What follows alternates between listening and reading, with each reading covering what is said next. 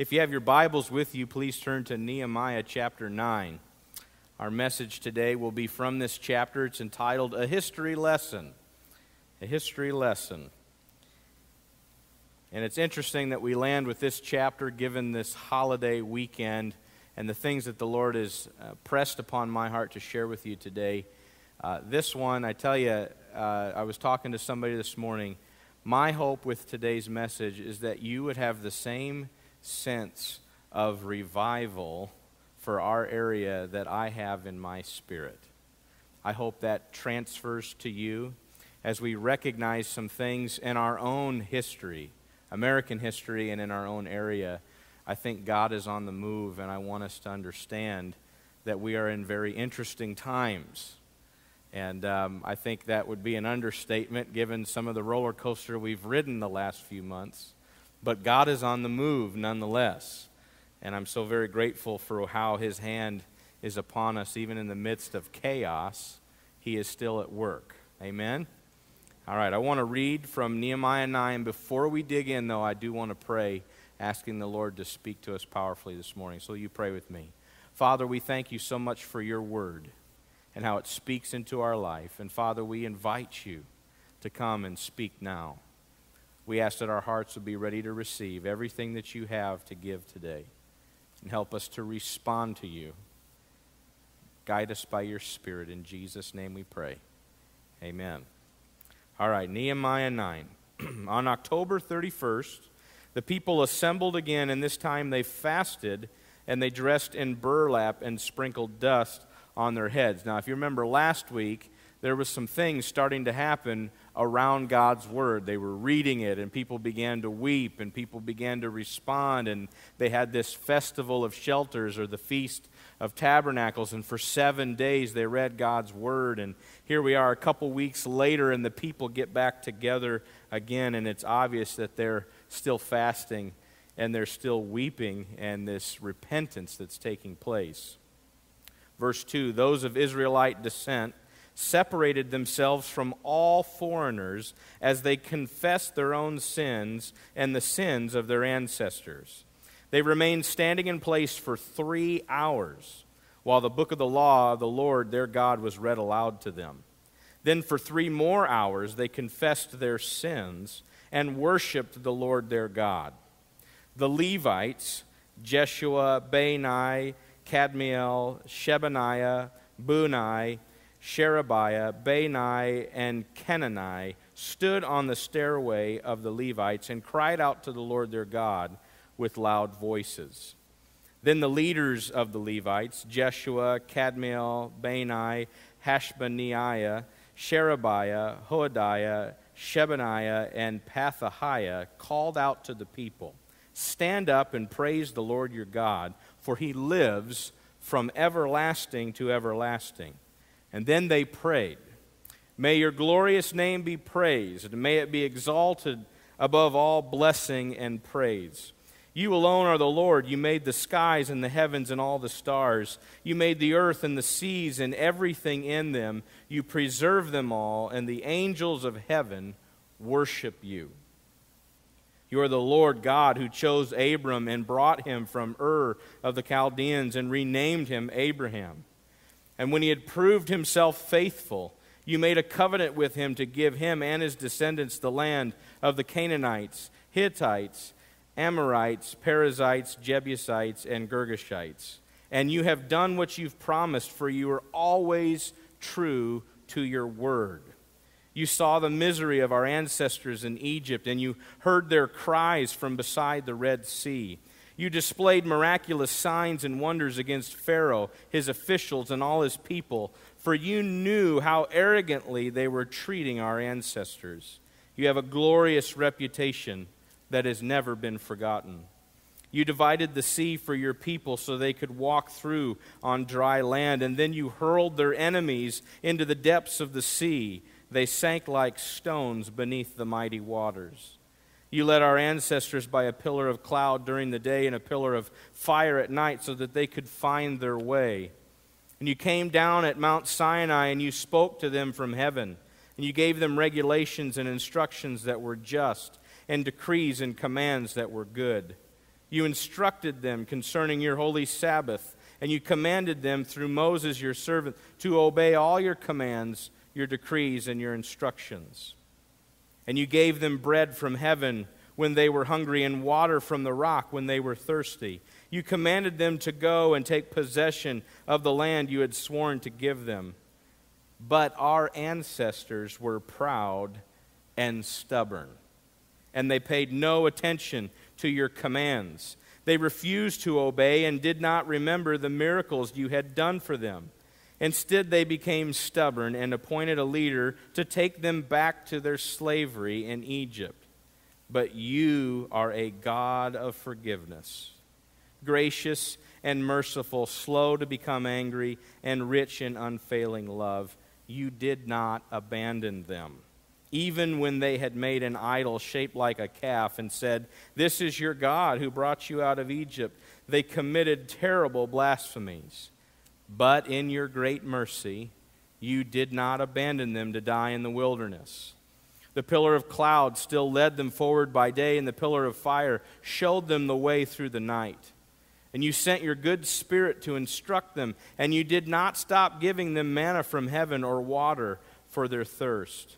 For forty years you sustained them in the wilderness, and they lacked nothing. Their clothes did not wear out, and their feet did not swell. Then you helped our ancestors conquer kingdoms and nations, and you placed your people in every corner of the land. And they took over the land of king of Sihon, of Heshbon, and the land of king of Og of Bashan. You made their descendants as numerous as the stars in the sky, and brought them into the land you had promised to their ancestors. They went in and took possession of the land. You subdued whole nations before them. Even the Canaanites who inhabited the land were powerless. Your people could deal with these nations and their kings as they pleased. Our ancestors captured fortified cities and fertile land. They took over houses full of good things with cisterns already dug and vineyards and olive groves and fruit trees in abundance. So they ate until they were full and grew fat and enjoyed themselves in all your blessings. But despite all this, they were disobedient and rebelled against you. They turned their backs on your law. They killed your prophets who warned them to return to you, and they committed terrible blasphemies. So you handed them over to their enemies who made them suffer. But in their time of trouble, they cried to you, and you heard them from heaven. And in your great mercy, you sent them liberators who rescued them from their enemies. But as soon as they were at peace, your people again committed evil in your sight, and once more you let their enemies conquer them. Yet whenever your people turned and cried to you again for help, you listened once more from heaven. In your wonderful mercy, you rescued them many times. You warned them to return to your law, but they became proud and obstinate and disobeyed your commands. They did not follow your regulations, by which people will find life if only they obey. They stubbornly turned their backs on you and refused to listen.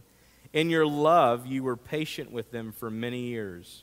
You sent your spirit, who warned them through prophets, but still they wouldn't listen.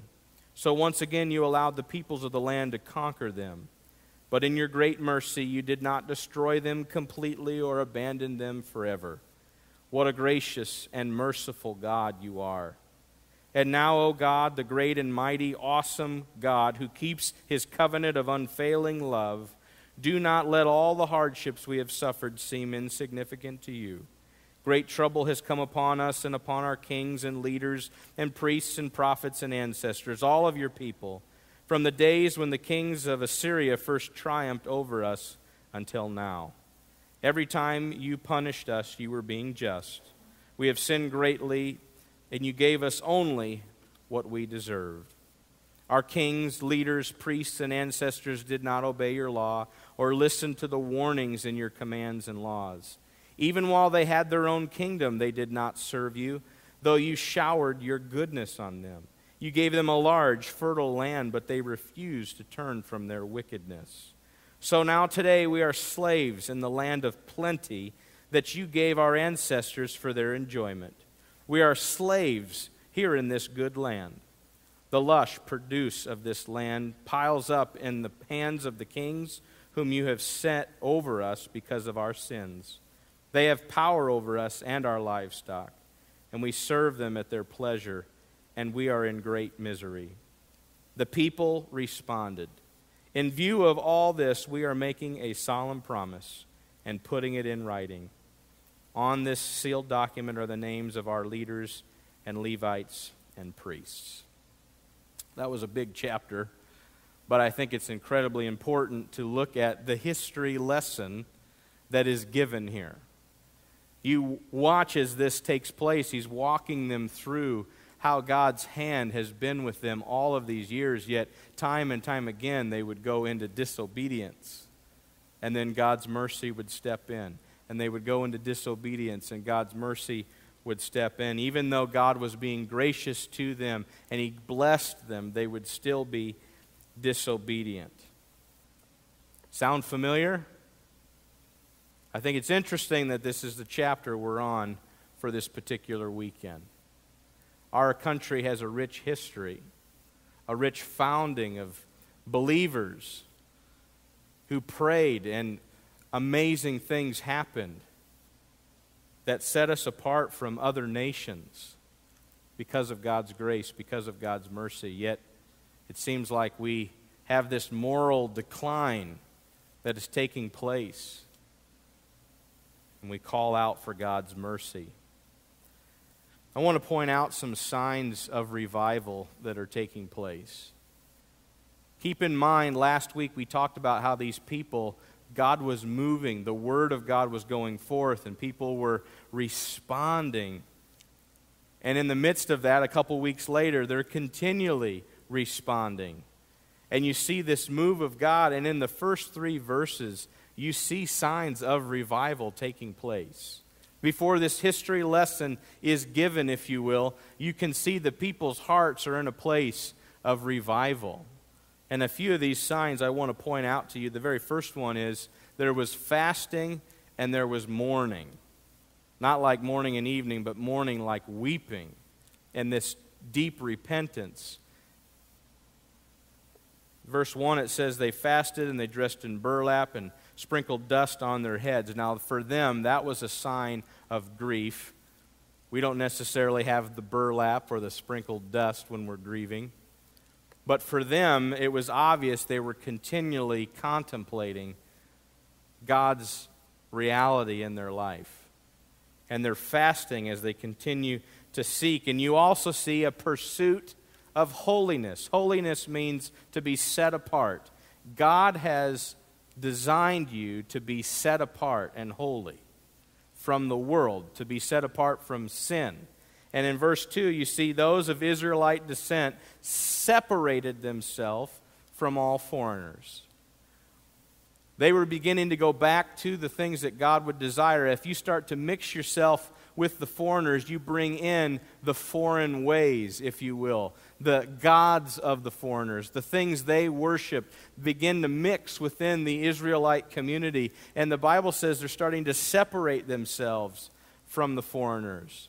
There's a holiness beginning to take place. And, and signs of revival is, is people that come to the Lord leave their life of sin. They separate themselves from sin. They no longer pursue sin, they pursue holiness. And there's also confession of sin. That same verse says they confess their own sins and the sins of their ancestors. They also confessed for three hours in that worship service.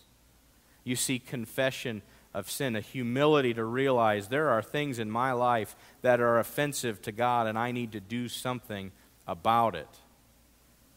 So there's a pursuit of holiness, there's confession of sin, and there's this hunger for God's word. It continues. It's, it wasn't a one time deal or a one event that happened one week. These people are hungry for God's word. And you see that in verse 3. They remained standing in place for three hours while the book of the law of God was read. Think of that. If we said, okay, today's message, first things first, I want you all to stand. And while I preach and read from God's Word, you're going to stand the whole time. But I mean, this was for three hours. There was this hunger for God's Word, and again, that respect for God's Word that we talked about last week. And you see a quality time in worship. It wasn't a punch in and punch out. I wonder what we're doing after this. You know, something's in the oven cooking. Uh, here's a few things I'm thinking about that I need to get ready for when I go back home. It says, for three hours they stood in place while God's word was being read, and then for three more hours they confessed their sin and they worshiped God.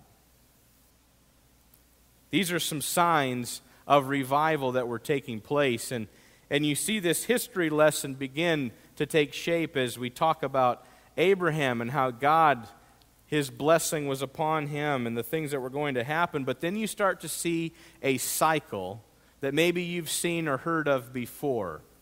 But this cycle, you see people fall into sin, and because of their choices, because of their decisions and their sinful actions, they heap suffering upon themselves. It's, it's if you will, the, the word here would be consequences. Consequences to your own actions. There are natural consequences, there are also supernatural consequences. If you choose to live a life of sin, there will be suffering. And the suffering leads people to a place where they're, they're broken. And they're in this bondage and this captivity, and they cry out to God. So there's supplication. They're asking the Lord, help us, help us. And you see this in the history lesson. It says, but God, in His mercy, right? God, in His unfailing love, would come and rescue them, would bring them salvation. And you see this cycle over and over and over again in this history lesson. And I think the same thing happens in our life. Things can be going real good for a season. We forget about what it means to be humble and the root of all sin is pride. And in our pride, we begin to make choices that aren't holy. We begin to make choices that aren't pleasing to God, that aren't in the pursuit of God. And so those choices eventually lead to consequences, and those consequences lead us to a place where we ask for forgiveness. We realize our need. Hopefully, hopefully we can get to the repentance and asking for God's help before we get to the suffering. But sometimes we're so stubborn, just like these people, that it takes a little bit of a, a bus to run us over and help us realize that we're not as big as we think we are. And life's circumstances do that. Have you ever felt like you've been hit by a bus, by life circumstances? But in the midst of that, we turn to God and we see God's mercy. This is one sign of revival that I think we cannot miss. Over and over and over again in this history lesson, we hear about God's mercy. God's mercy on the move in the midst of revival is one of the most important things. It's a move of God, a move of God's mercy. I want to read to you again verses 16 and 17. But our ancestors were proud and stubborn, and they paid no attention to your commands. I wonder what kids 30 years from now would think about that verse. They refused to obey and they did not remember. Instead, they became stubborn. Does this sound like anything today? But God is a God of forgiveness, and He's gracious, and He's merciful, He's slow to become angry and he's rich in unfailing love. You see this revival taking place for Jerusalem and this nation of Israel. And I look at our nation and I think of some revivals that have taken place in our history. And perhaps you've heard of some of these. Pulling this from Decision magazine, these are notable revivals that have happened here in our own country. The First Great Awakening. In the New World, a series of revivals known as the Great Awakening spread through the American colonies between 1725 and 1760. And under preachers like Gilbert Tennent and Jonathan Edwards and English evangelist George Whitefield, the revivals reached their peak from 1740 to 1742. This was known as the Great Awakening in America. The Second Great Awakening. America's next revival began in 1801 at the Cane Ridge Camp near uh, camp meeting in Kentucky, where as many as 3,000 people were converted. That's like an Acts chapter 2 moment right there. 3,000 people being converted. The banner year for camp meetings was 1811 when approximately one third of all Americans attended these meetings. By 1806, the awakening had reached Williams College in Massachusetts. There, five students prayed during a thunderstorm in the shelter of a haystack, four of the five committing themselves to becoming missionaries. And the haystack prayer meeting, as it came to be called, was the beginning of the American Foreign Missions Movement. Then the prayer meeting revival, beginning as a prayer meeting of six people on Fulton Street in New York City in 1857, the prayer meeting revival quickly spread throughout the world. This was a prayer meeting they would do over lunch hour. And it got to be so big that other locations were having these prayer meetings, and then revival broke out. And over the next two years, a million converts were added to American churches, as well as a million that spread into England and Ireland. The Azusa Street Revival in 1906, William J. Seymour, an African American pastor, blind in one eye, went to Los Angeles to candidate for a pastoral job. But after he preached, he was locked out of the second service. Interesting.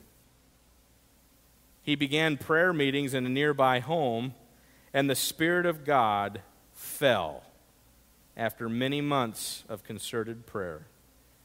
And eventually, the interracial crowds became so large, they acquired a dilapidated Methodist church at 312 Azusa Street, where daily meetings continued for three years. Kind of glad they kicked him out. You see God moving even in the midst of the enemy wanting to blow things up. As I read all of that, uh, there was a few years ago, I was at an FCA meeting in Manson, and there was a guest speaker that day, and there was some conversations that were had. And he had done some research in the Fort Dodge Library, I believe, and he was researching about revival. And he sent me these clippings from at that time, it'd be the Fort Dodge Messenger, but it was called the Iowa Northwest, and there was also a paper called the Fort Dodge Chronicle and they eventually merged into what you have today as the Fort Dodge Messenger. So this is back in 1895.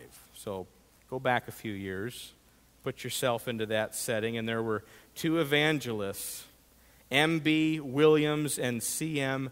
Alexander. Now, Alexander was the piano guy, he was the music guy for these camp meetings, and Williams was the preacher. Now, I'm going to list to you some towns in Iowa, and eventually this tent meeting comes to Fort Dodge. We're going to start in Belle Plaine, and I want you to just hear some of these newspaper clippings of what was happening in our area. Belle Plaine, Iowa.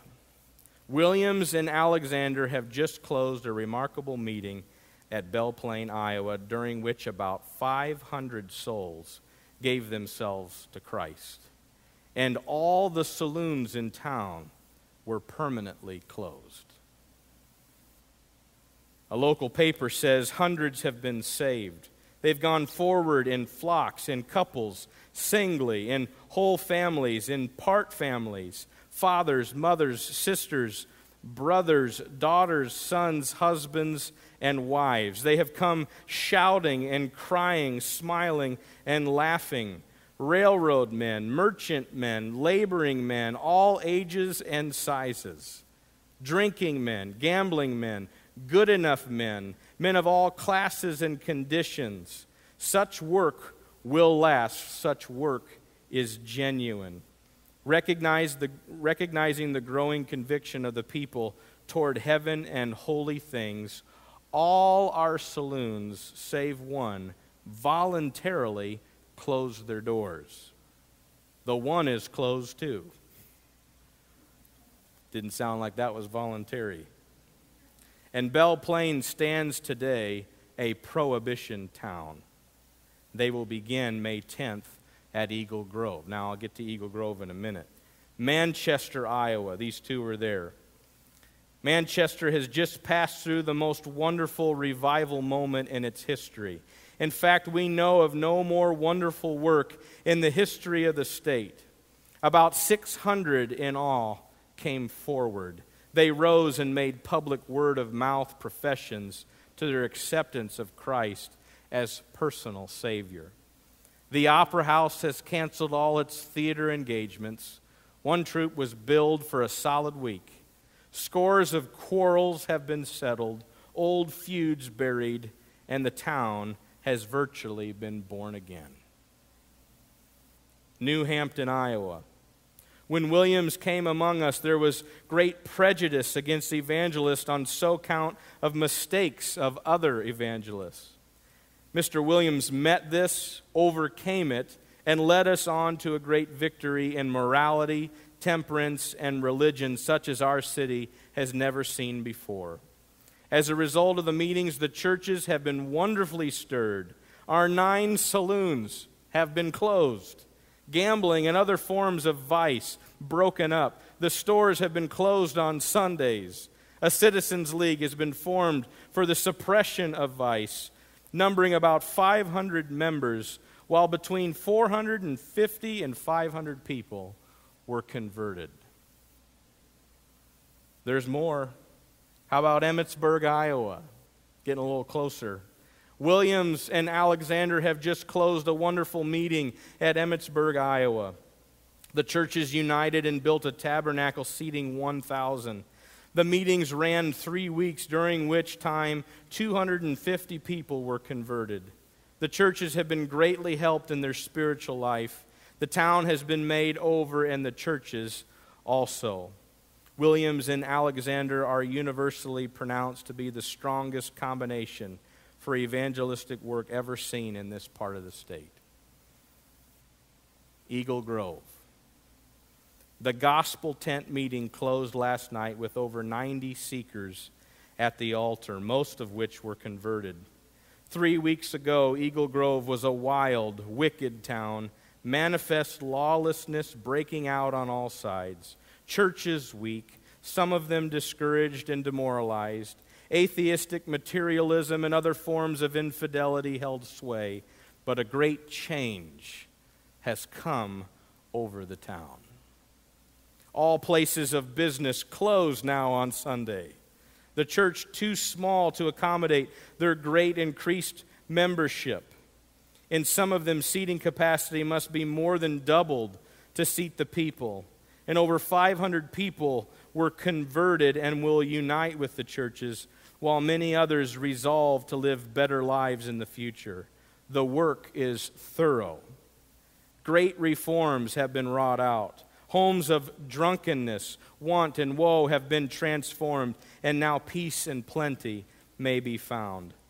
These men of God left on the 4 p.m. train amid the shouts and tears of hundreds of Eagle Grove's best people who came to the station to see them off. And in the summer of 1895, in August 1st, the newspaper talks about preparatory cottage meetings where people would gather together and pray for this tent revival that was coming to Fort Dodge. August 12th, there was a canvassing by church leaders calling their people to come out to this event and calling their people to invite people to come.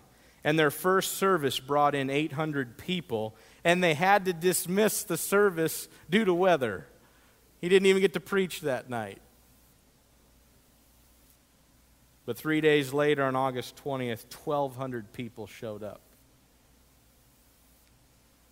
A week later, it talks about Williams speaking the Word of God without fear or favor, and he has absolutely no sympathy with the idea that the world is good enough already.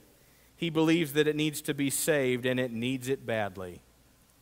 And he spoke to pastors, warning them about patting sinners on the back and dealing out sweetened wind and honey phrase instead of standing up straight as vertebrate creatures and speaking out God's truth like men divinely sent.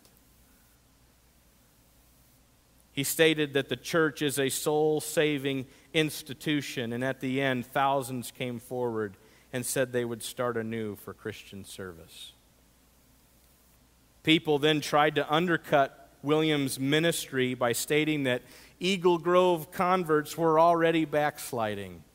It wasn't genuine. And people from Eagle Grove showed up to the Fort Dodge meetings.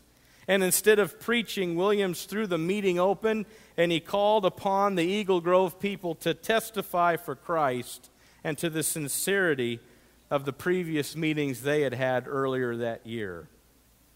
And everyone who spoke said they had not known of one person in the 543 converts at Eagle Grove who had gone back. But that a good many converts had also been added since those meetings had closed. New churches were being built, and the whole community was being continually blessed. One clipping, as they were inviting people to come out to these meetings, it says, If the preaching makes you feel uncomfortable, get where it will not and not in place, but in moral adjustments. Thought that was interesting for the ad for that night's prayer and worship revival. On August 30th, towards the end of that month, there were up to 1,900 people at the evening events. And the newspaper says it's something wondrous that near 2,000 people will sit on not so comfortable rough seats and listen on an August evening to a sermon two hours and 15 minutes long. August 31st, they decided they needed to do more fasting and prayer, even in the midst of all of that. They prayed and they fasted for greater depth and thoroughness in the work that was taking place. And on the last day of these meetings in September, 7,000 people showed up in the midst of the services that they provided. The paper finishes by saying the good work goes on and our hopes are bright for a continuous state of revival. Fort Dodge has never been so deeply moved before. Never were masks so faithfully torn from individual, church, and social life. The air is purer, the sky brighter, and the outlook full of fairest promise for God and humanity. This is in our backyard. I just think God, do it again.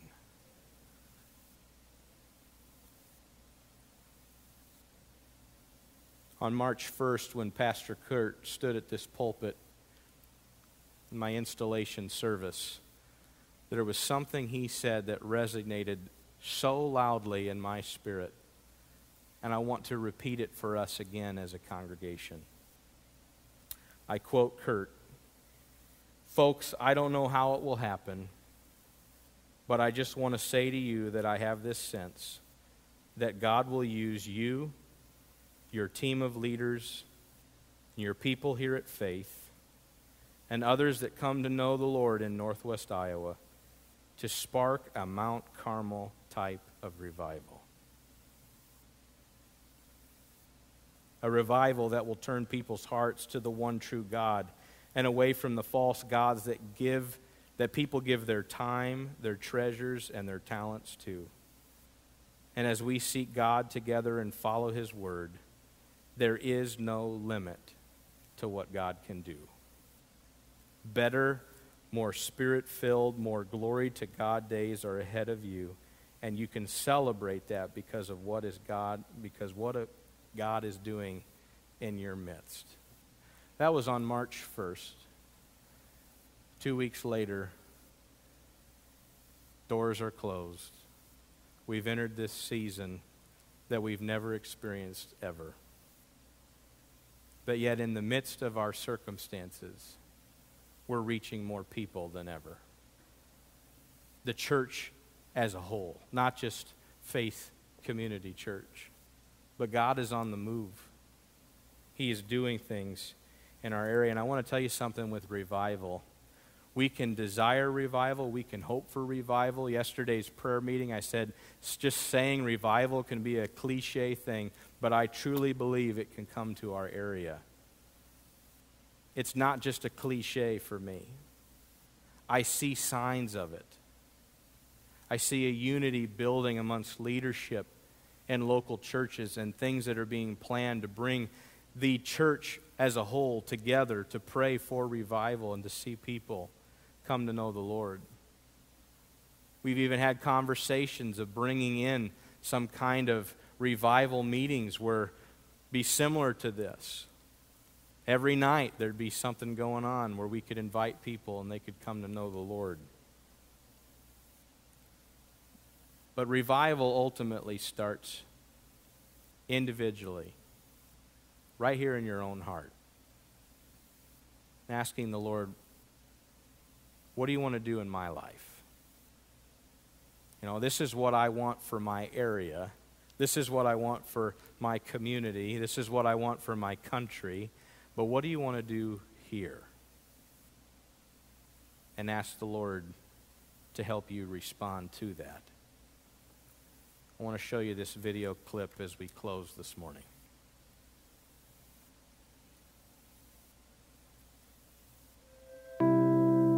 I was excited. I volunteered to go into the military. I was I was gun ho. 19-year-old kid, wanted to serve my country.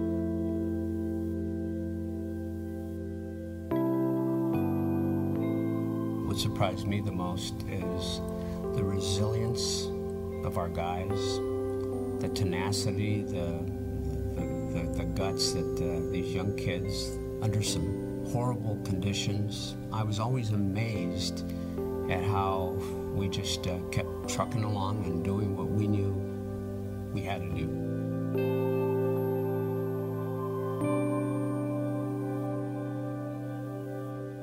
Been so great to me and got me through some some severe combat things. I mean, rockets flying over you and bullets and things of that nature. You know, a lot of my, my friends, they didn't come back. The agreement that we made with the NATO alliance is that uh, we're not bringing any Bibles, any crucifixes, anything like that. We can't bring anything of religious uh, Christianity uh, into Saudi Arabia and Kuwait. He said, but I'm going to allow you to bring your Bible because I know your, your background and I, I feel you're sincere. So we started having church services. Then the next week we had a service, and then another service, and another service.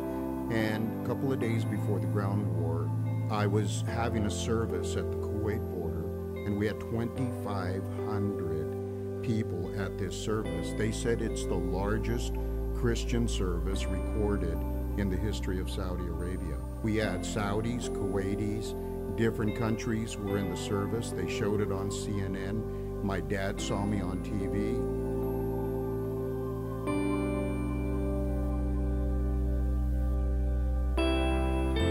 We as citizens need to understand there have seen things and witnessed things that no human being ever cares to see or witness again. I had one who was apologizing to me for being around.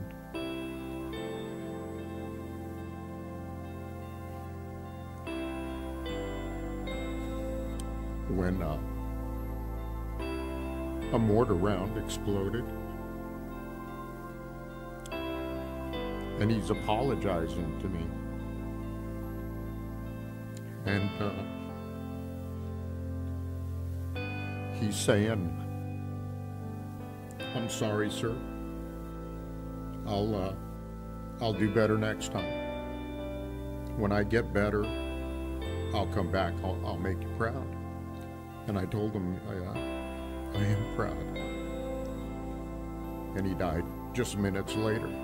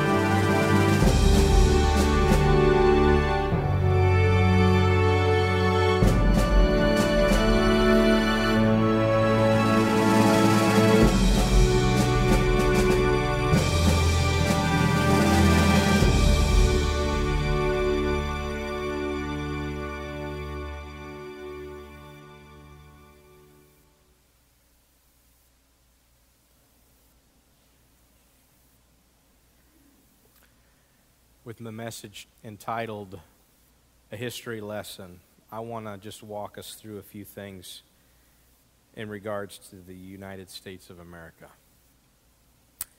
The opening prayer for the First Continental Congress on September 7th, 1774, was given by Jacob Duché, and I want to read to you some from his opening prayer.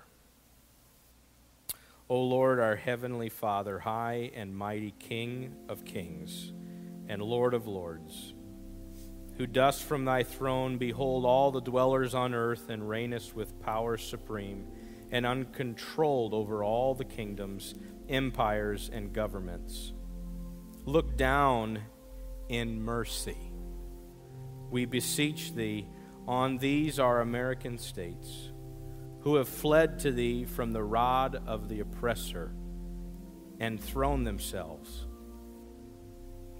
on thy gracious protection, desiring to be henceforth dependent only on thee.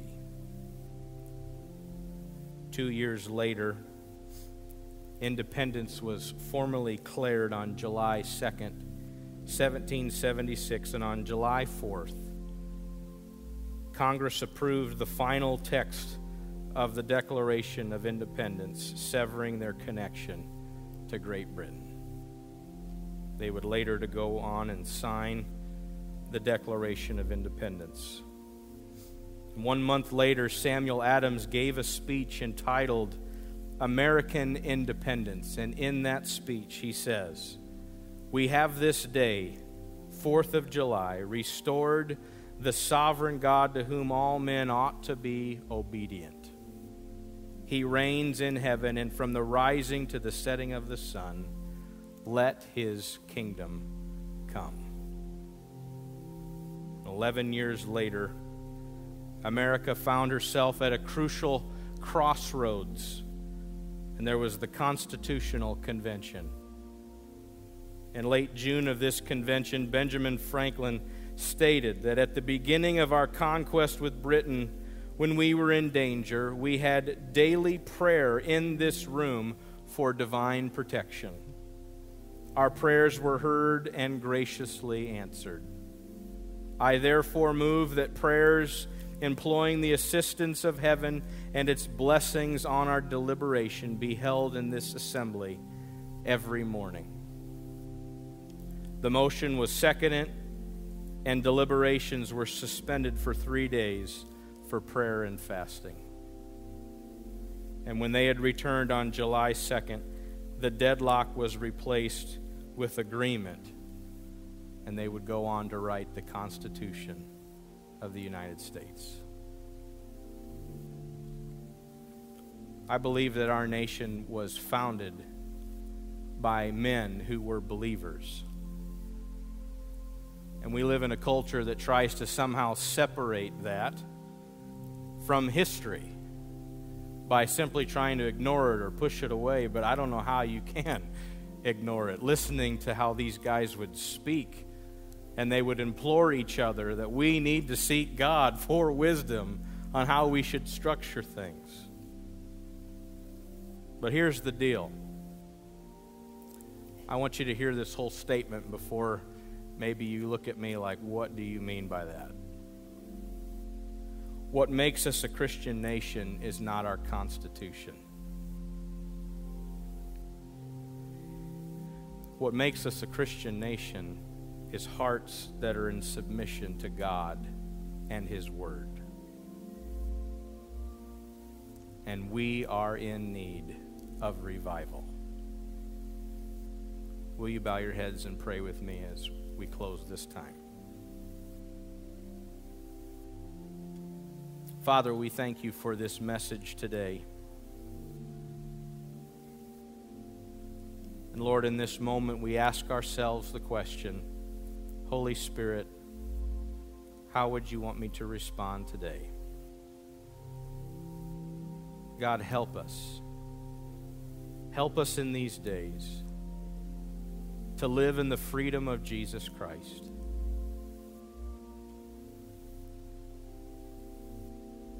You are a God of forgiveness. You're gracious and you're merciful. You're slow to become angry, and you're rich in unfailing love. Help us to turn to you.